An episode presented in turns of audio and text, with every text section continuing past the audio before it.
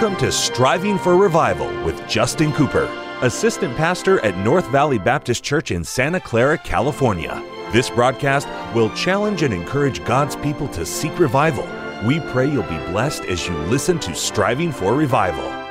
Welcome to the Striving for Revival radio broadcast. This is Pastor Justin Cooper coming today from the KNVBC studio at the North Valley Baptist Church here in Santa Clara, California. My, what a privilege it is to have you join us for the broadcast today. And what an honor is mine to take the King James Bible and to share with you some eternal truth from the very Word of God. Today, we're continuing in chapter 4 of the exciting book of Acts, and we have been in this Bible uh, chapter for I think five or six studies already, and we'll continue on through it until we get to the end of it and then move on to the next one. And I'm looking forward to what God has for us today. Of course, you know, if you've been listening, that Acts chapter 4 is the result of some things that took place in Acts chapter 3, and it's simply a continuation, just a rolling on of the events that took place there as John and Peter walked to the temple, and a lame man was healed by the name of the Lord Jesus Christ. Now, before we get into the Bible study today, I want to remind you you say, I haven't caught those prior Bible studies. Well, all of them are available for you on our podcast. Our podcast is available wherever podcasts are found. Just go and type in Striving for Revival, and you'll find us there. And for free, you can subscribe and have access to all of the Bible studies that we've done. It's not something that costs you anything, it's not something to make money. It's just something that is a tool that we hope will help you as you, like us, try and study the Bible and know more about God. And I tell you this much we might go overboard in some areas of life, but we'll not go overboard in the area of Bible study, reading our Bible, looking to see what God has for us inside the covers of His holy word. Now, in Acts chapter 3, I mentioned briefly, Peter and John were on their way to the temple. They're going during the hour of prayer, and as they walk by the beautiful gate, a lame man is there asking for alms. Peter and John look on him and say, Silver and gold have I none, but such as I have give I unto thee in the name of Jesus Christ of Nazareth. Rise up and walk. And that man, putting his faith in what Peter said, is grabbed by the hand of Peter, rises up, and he's no longer lame. Now he's leaping and he's praising God. Many folks wonder at that. They can't deny it. A miracle has just taken place. But some of the Jewish leadership, the priest, the leader of the temple, they see this, this and get upset. They arrest Peter and John and bring them before the council. The high priest and all of them are gathered together. Peter begins to preach in the power of the Holy Spirit, and he preaches the resurrection. And he tells them, There's only one name under heaven you can be saved by, and that's the name of the Lord uh, Jesus Christ. And they begin to threaten Peter and John. They know they're unlearned and ignorant. And they say, well, these fellows ought to quit preaching in the name of Christ. And let's read that today and make some comments on it. And uh, look at what it says here in verse 14. And beholding the man which was healed standing with them, they could say nothing against it. So the council sees this man that had been broken and crippled, this man who had been lame, they see him now made whole. And because of that, they, they can't say anything against what God has done. Verse 15 But when they had commanded them to go aside out of the council, they conferred among themselves, saying, What shall we do to these men? For that indeed a notable miracle. So they're not denying the fact this is a miracle. That must have made the Sadducees a little irritated, but they said, There's been a miracle, and it's a notable one. It's all over the place that God has done this. A notable miracle hath been done by them, is manifest to all them that dwell in Jerusalem and we cannot deny it. But that it spread no further among the people, let us straightly threaten them that they speak henceforth to no man in this name. And they called them and commanded them not to speak at all, nor teach in the name of Jesus. Now, here's what's happened. These men have preached the gospel.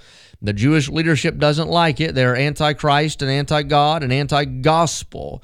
They don't want this new uh, movement to get any traction and grow.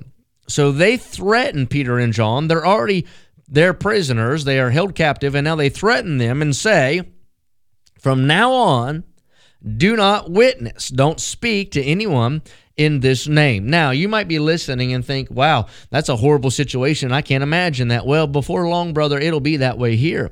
I guarantee it. The way our country is going, the way the world is turning, the way that politics are drifting, and the way that everybody is leaning anti Bible, anti church, anti God, it won't be long before the freedom that we've enjoyed, I'm talking about not the freedom that's in Christ, but the legal freedom, the protection of religious liberty that we've had, will be stripped away.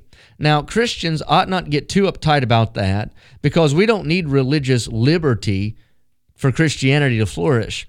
In fact, you'll find if you study history, even here in the book of Acts, that Christianity was stronger when it was the enemy of the state to some degree, when it didn't have it so easy, when it was not so accepted by the world, when things were a little bit more anti what they were trying to do down at the house of God. Persecution has never been a detriment to the church. It's not enjoyable. We would not choose it.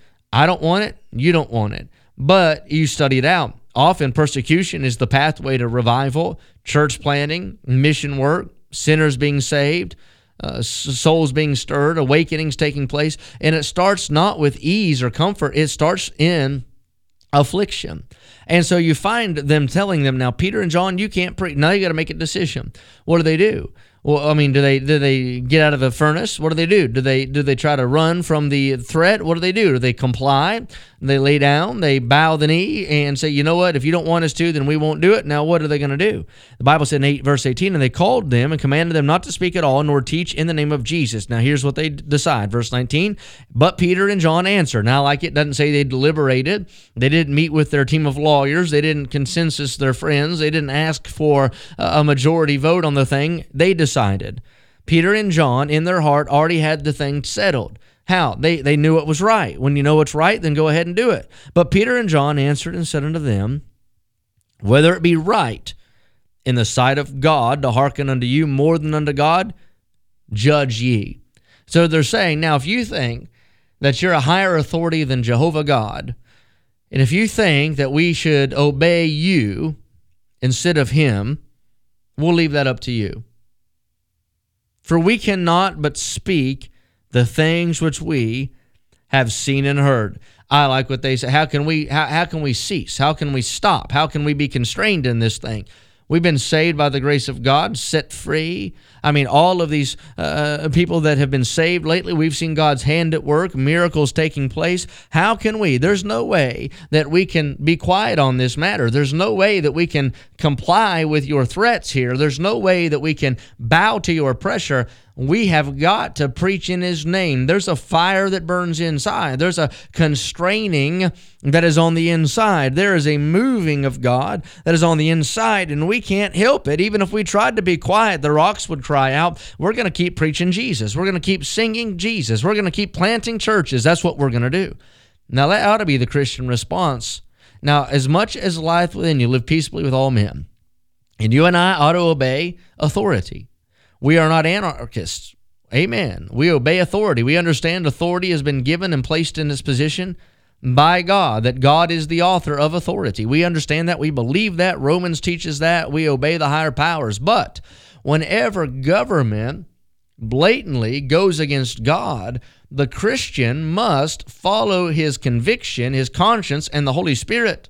And we are aligned with God before government every single time. We ought to obey God rather than man. All right, so here's what takes place all bark, no bite. Verse 21. So when they had further threatened them, so all they're doing is threatening. Well, I'll tell you what, we're going to lock you up. I tell you what, we're going to fine you. I tell you what, you're going to be in trouble. They just had words. They threatened them, but here's what they did they let them go, finding nothing how they might punish them because of the people. I tell you how you win get a crowd. More folks get saved, more churches planted. We could swing this thing. You know, a, an election doesn't swing a nation, reform doesn't swing a nation, but revival does. Awakening does. Soul winning does. They had a crowd there. They, they had all these people. Because of the people, they were scared to uh, enforce anything in the life of Peter or John. All right? So, because of the people. For all men glorified God for that which was done. They were all praising God because of the miracle. Verse 22 For the man was above 40 years old on whom this miracle of healing was showed. This man had been so beat down and broken and battered, he was crippled, he'd been that way maybe 40 years his entire life, laying there begging for mercy. The world could provide no mercy, the doctors of the law could provide no mercy. But Christ gave him what he needed, changed this man for time and eternity, made this lame man whole, and there was nothing the world could say against the change in the lame man. Keep preaching Christ no matter the threat. Keep preaching Christ no matter the pressure. It's right to do right. Bob Jones Sr., do right till the stars fall and then do right. Well, that's all of our time for today. We'll finish out this next section, verse 23 through 31, probably next broadcast. Until then, pray with me for revival. Thank you for joining us today for Striving for Revival with Justin Cooper, Assistant Pastor at North Valley Baptist Church in Santa Clara, California. Listen at this time every weekday as we strive for revival.